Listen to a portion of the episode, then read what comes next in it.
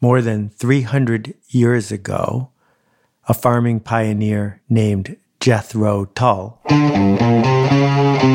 No, not that Jethro Tull, the other one, figured out some technologies that enabled millions, possibly billions of people to stay alive. How did we find out? How did we find out about drilling seeds? How did we find out about crop rotation? How do we know what we know? How does it get to us? Hey, it's Seth, and this is Akimbo.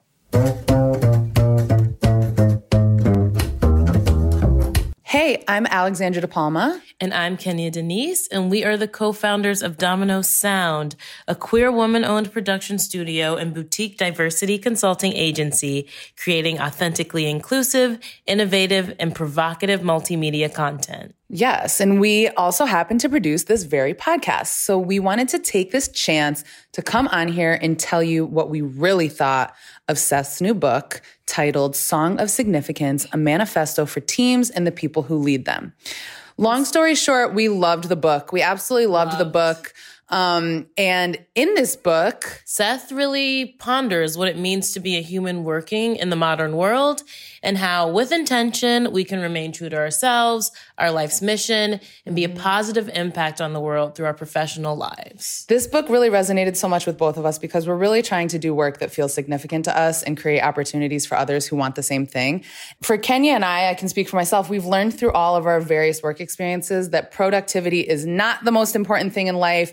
And despite what it feels like sometimes, neither is how much you get paid, although they both do matter. Yeah, but what makes a job truly great is feeling respected, feeling trusted, feeling a part of the team, and knowing that deep down you're spending your precious, precious time each day doing work that really matters. And, you know, you really can maintain humanity while also maintaining productivity. Mm-hmm. Um, in our work, I've seen it happen with my own eyes. So it is possible. And if you're listening to this podcast, then I know that you're going to get a lot out of Seth's new book, Song of Significance, which is out this month.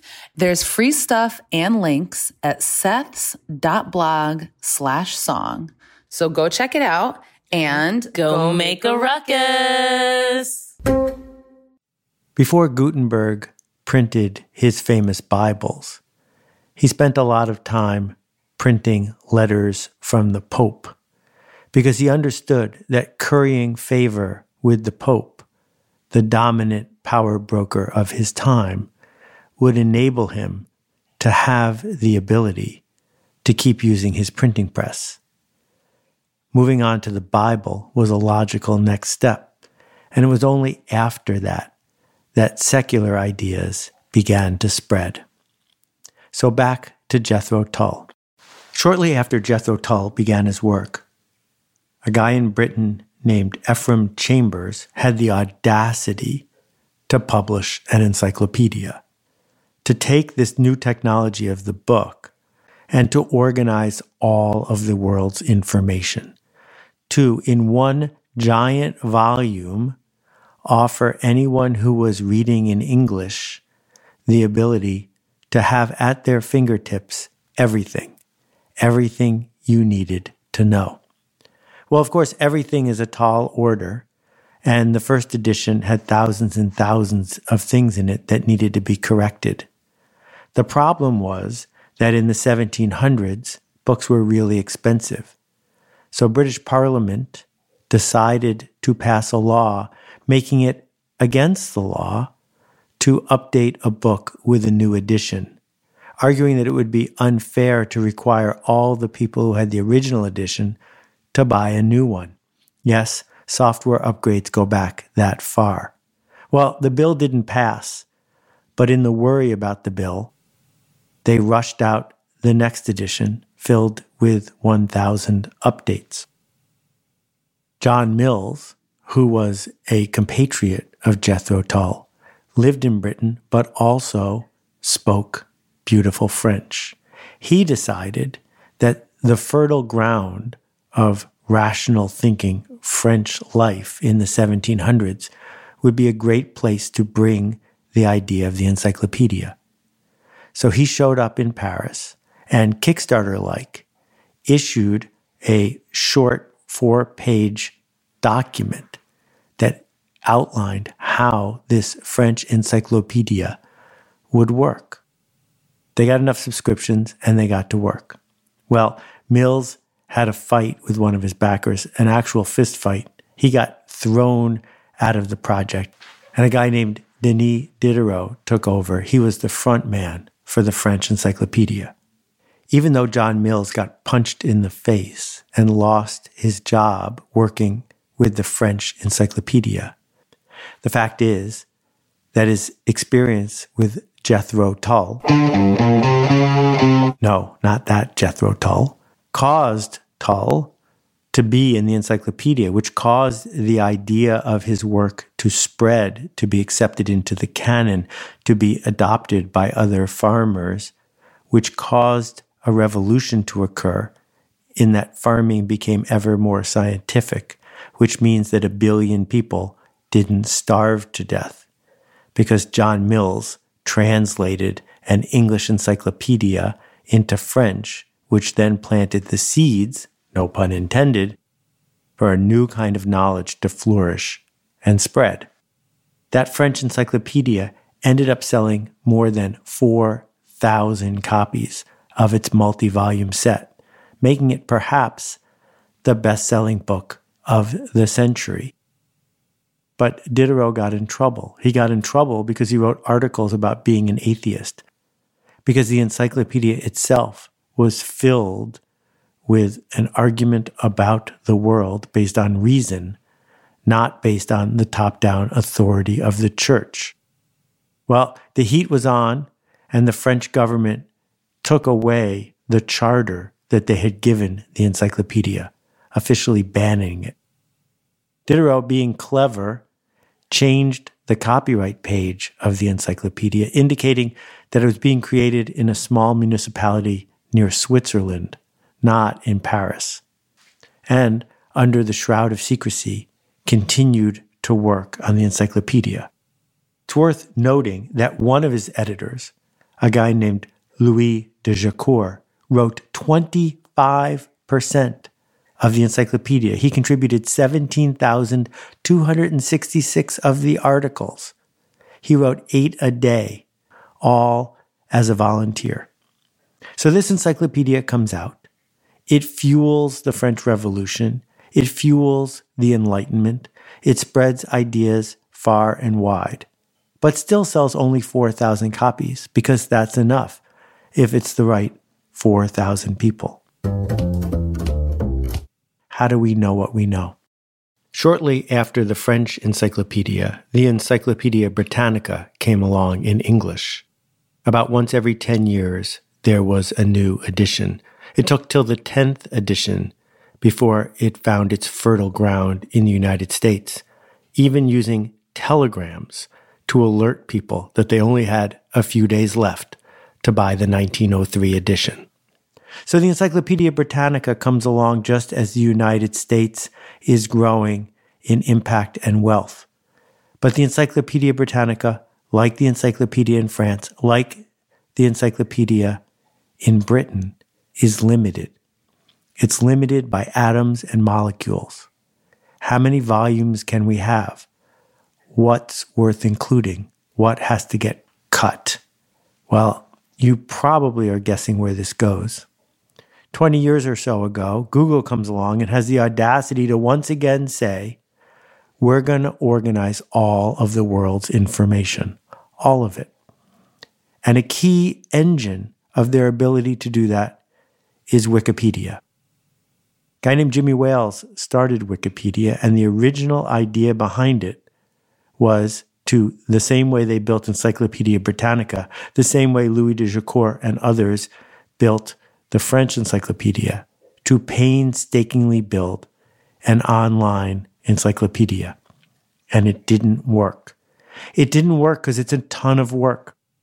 It's really hard to find people who will one article at a time, build an encyclopedia from the top down. At the end of his line, he decided to try one last thing. Egged on by his employee, Larry Sanger, by Richard Stallman, who had written about the open encyclopedia, that one last thing was revolutionary indeed. And so the 21st century began with an invitation to anyone, just anyone, to contribute corrections, additions, and articles to the successor to Nupedia, to Wikipedia. Which is interesting because John Mills was anybody, and Denis Diderot was anybody, and Louis de Jaucourt was anybody. And once again, anybody is editing the encyclopedia. But it was Google that made Wikipedia truly take off. Because Google needed a place to point people, an easy, reliable place to point someone who was looking for information. And all these years later, Wikipedia is still the fifth most visited website in the world. They do this with no social networking. They do this with no marketing budget. They do this with nobody trying to get you to click on more stuff and by running no ads and by buying no ads. They do this because Google points to them. So just as the church didn't want the encyclopedia to spread, Google, the powerful Google, wants Wikipedia to spread. But there's a challenge. Actually, there's more than one challenge. The first challenge begins with paella. Now, paella, as you may know, is a rice and seafood dish that came from somewhere near the Iberian Peninsula. But if you read the Wikipedia article, or more accurately, if you read the talk page on the Wikipedia article, all of it begins to feel really contentious. Every single page in Wikipedia has a button at the top that says talk. And if you click on the talk button, you will see the backside of that article. And what you will see is an argument about what should be in the article and what shouldn't be in the article. And in the case of Paella, the argument goes on for thousands and thousands of words, having something to do with Valencia and a little to do with rice. Here's a comment from seven years ago. The article currently states that most paella chefs use calasparra rice, by which I assume they mean the Balilla ex Sollana variety grown in the Calasparra region, and Bomba rice. For all I know, this might be true internationally, but this is certainly not the case within the Valencian and Murcian regions where the Senia and the Bahia are preferred. And so it goes on and on and on. What do we know? How do we know it? Who gets to decide? The controversy inside Wikipedia goes beyond paella. It goes on to a decades long battle between the inclusionists and the deletionists. And it gets to the point of understanding where is the boundary with Encyclopedia Britannica, the boundary was clearly known. We can't have 400 volumes of Encyclopedia Britannica. The Encyclopedia Britannica cannot weigh 4,000 pounds. It cannot cost $100,000 because if it did, it wouldn't work. So there's a natural boundary. But where is the natural boundary inside of Wikipedia? Don Draper, the fictional ad man Don Draper, his article in Wikipedia is 6,000 words long. For reference, that's about 6 or 8% of the length of an entire biography. One click away, see the article about David Ogilvy, the actual misogynistic ad man who really lived, who wrote bestsellers, who changed his entire industry his article is only 2,000 words long, one third as long. Aquabats, the sort of make believe, sort of real rock band that led to a sort of make believe, sort of real TV show, the Aquabats have a 7,600 word article, longer than Don Draper's. But that doesn't even include the Aquabats Super Show, which is 5,500 more words about a TV show you probably have never seen. Right next to it, Patricia Barber, the brilliant jazz musician who has made album after album of widely acclaimed piano jazz. Her article is only 600 words.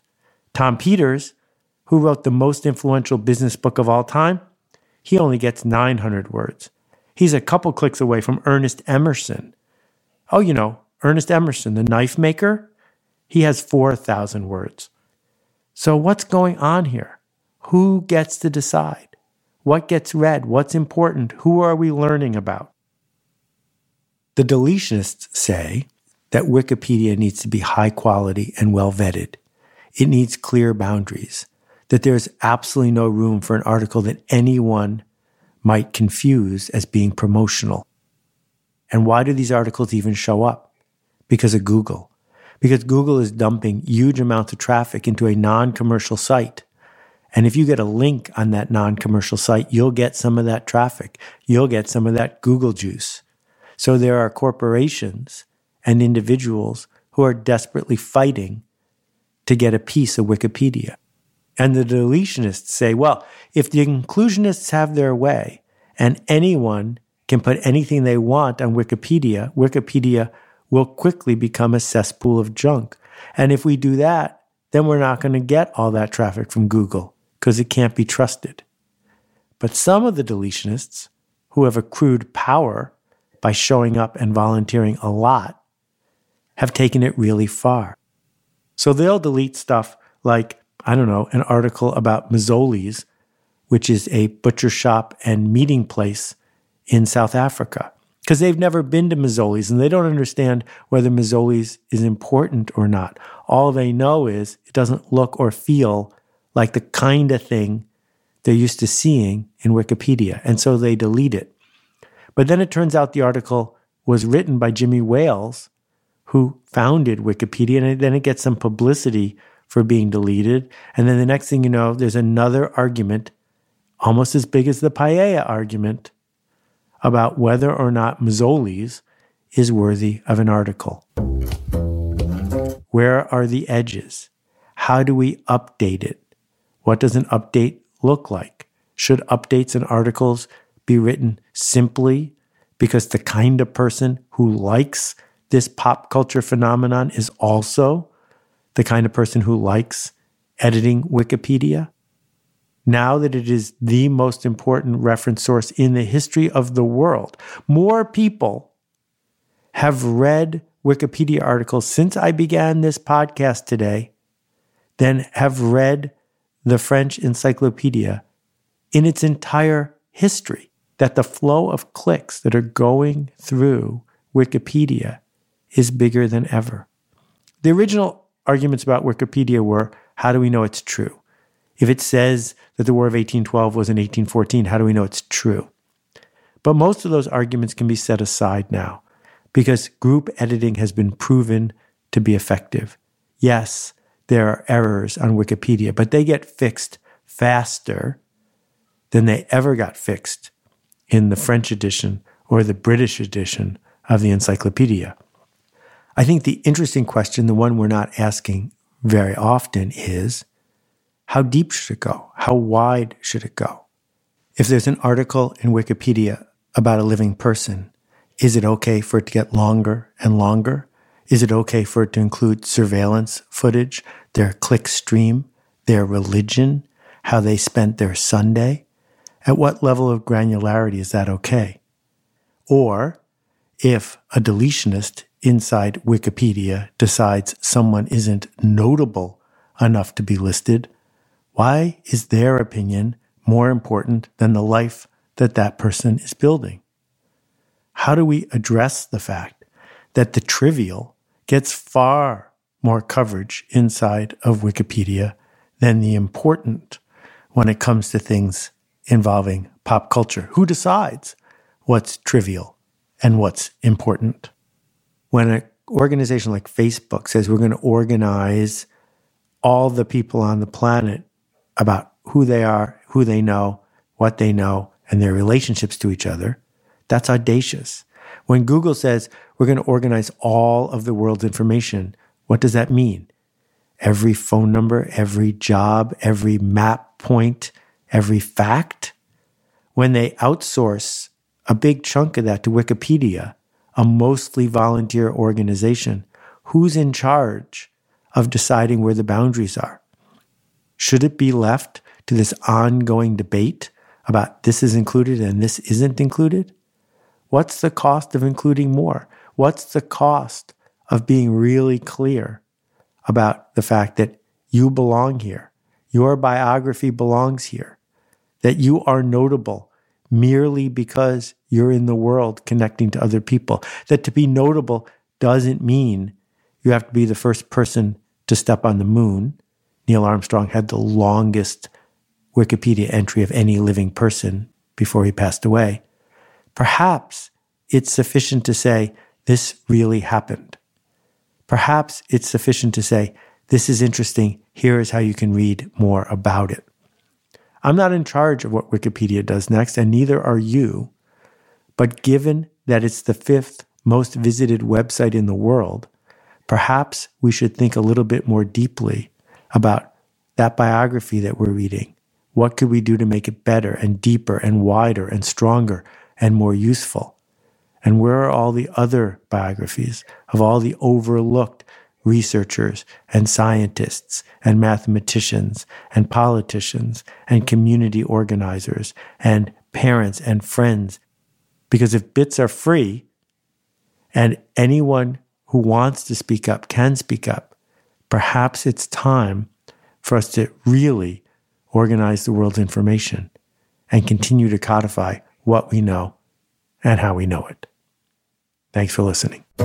Hey Seth, it's Maria. Hey Seth, my name's Kyle. Greetings, Seth. This is Steven out in Madison, Wisconsin. Hi Seth, Alicia from Charleston here. Hi Seth, this is Anupam. Hi, this is Caitlin. Hi Seth, warm greetings from Curacao. Hey Seth, my name is Nick Ryan from Pittsburgh, Pennsylvania. Hey Seth, this is Rex. Hey Seth. Hi, this is Vasilis from Greece. Hi, this is Roberta Perry. My question is. And that completes my question.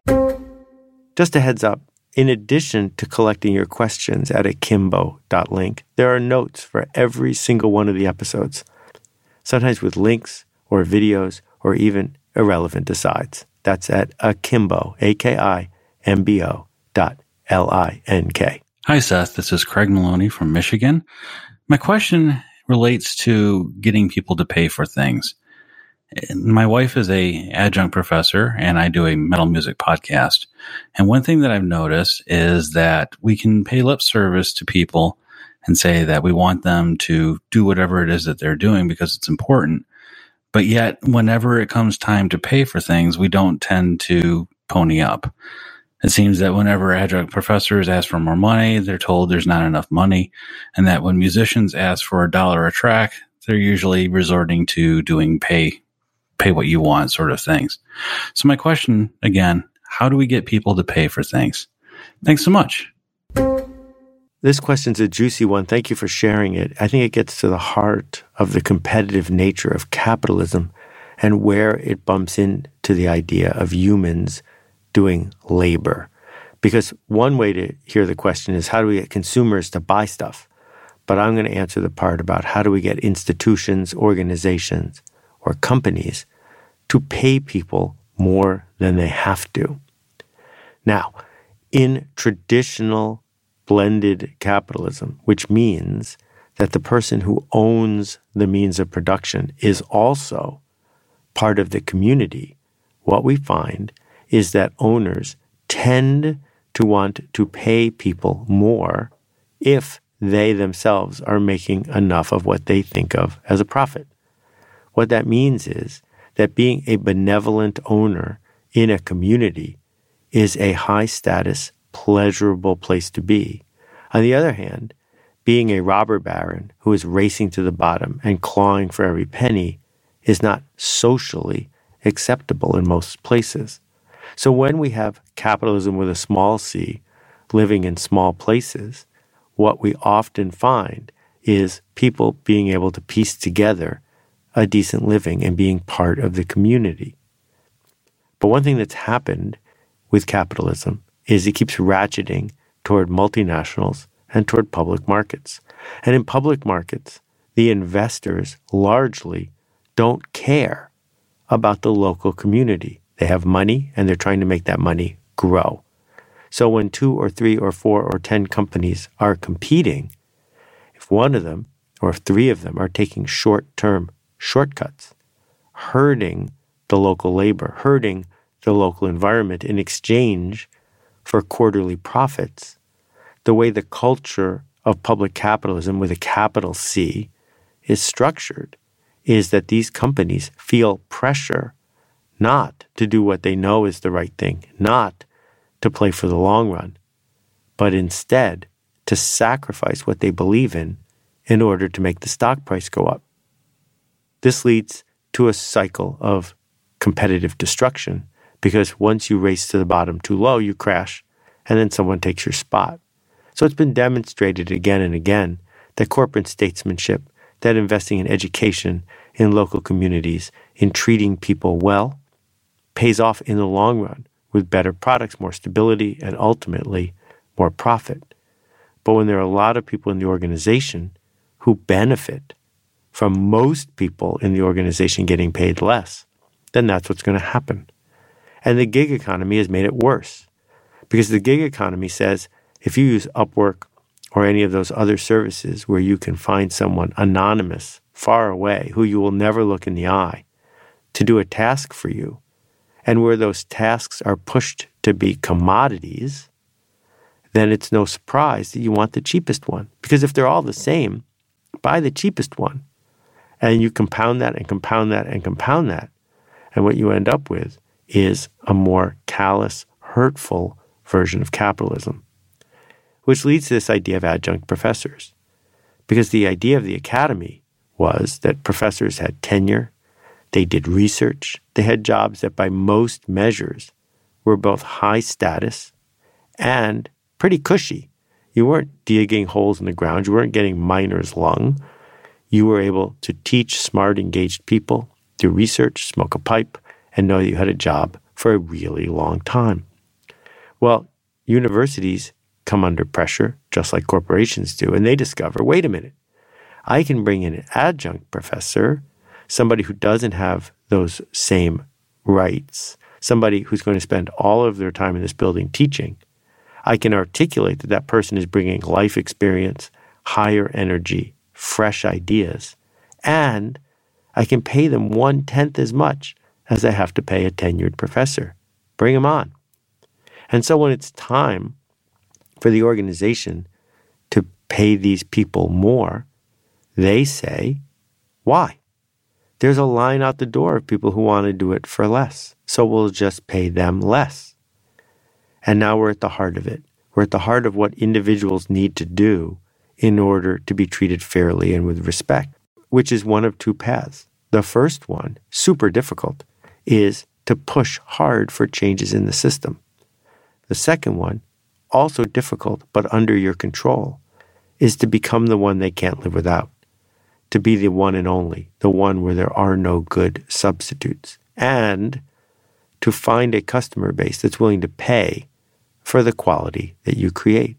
When you do those two things, when your value is clear and your customers see the value and want it, then you get paid more than fairly. But everything in our educational system has pushed people to go in the other direction, to fit in, to be a cog in the system, to do what they're told, to go to the placement office, to get picked. And so my rant, which has been now been going on for 25 years, is that the opportunity for the individual is either A, to own the means of production, to have technology or tools that give you more leverage than other people, which is way harder to do than it used to be, and B, to be a linchpin the one and only, the one that we can't live without, the one that we would miss if you were gone. I know that path isn't easy, and I know that path might not feel fair, but in the economy we are living in, that is the path to where you get what you deserve. Thanks as always for listening. Just a little aside here as we enter season three. The episodes I get asked the most about are one of the early episodes on status roles and the recent episode on sunk costs. I hope you go back and check those out and others that might interest you. And we'll see you next time. Thanks.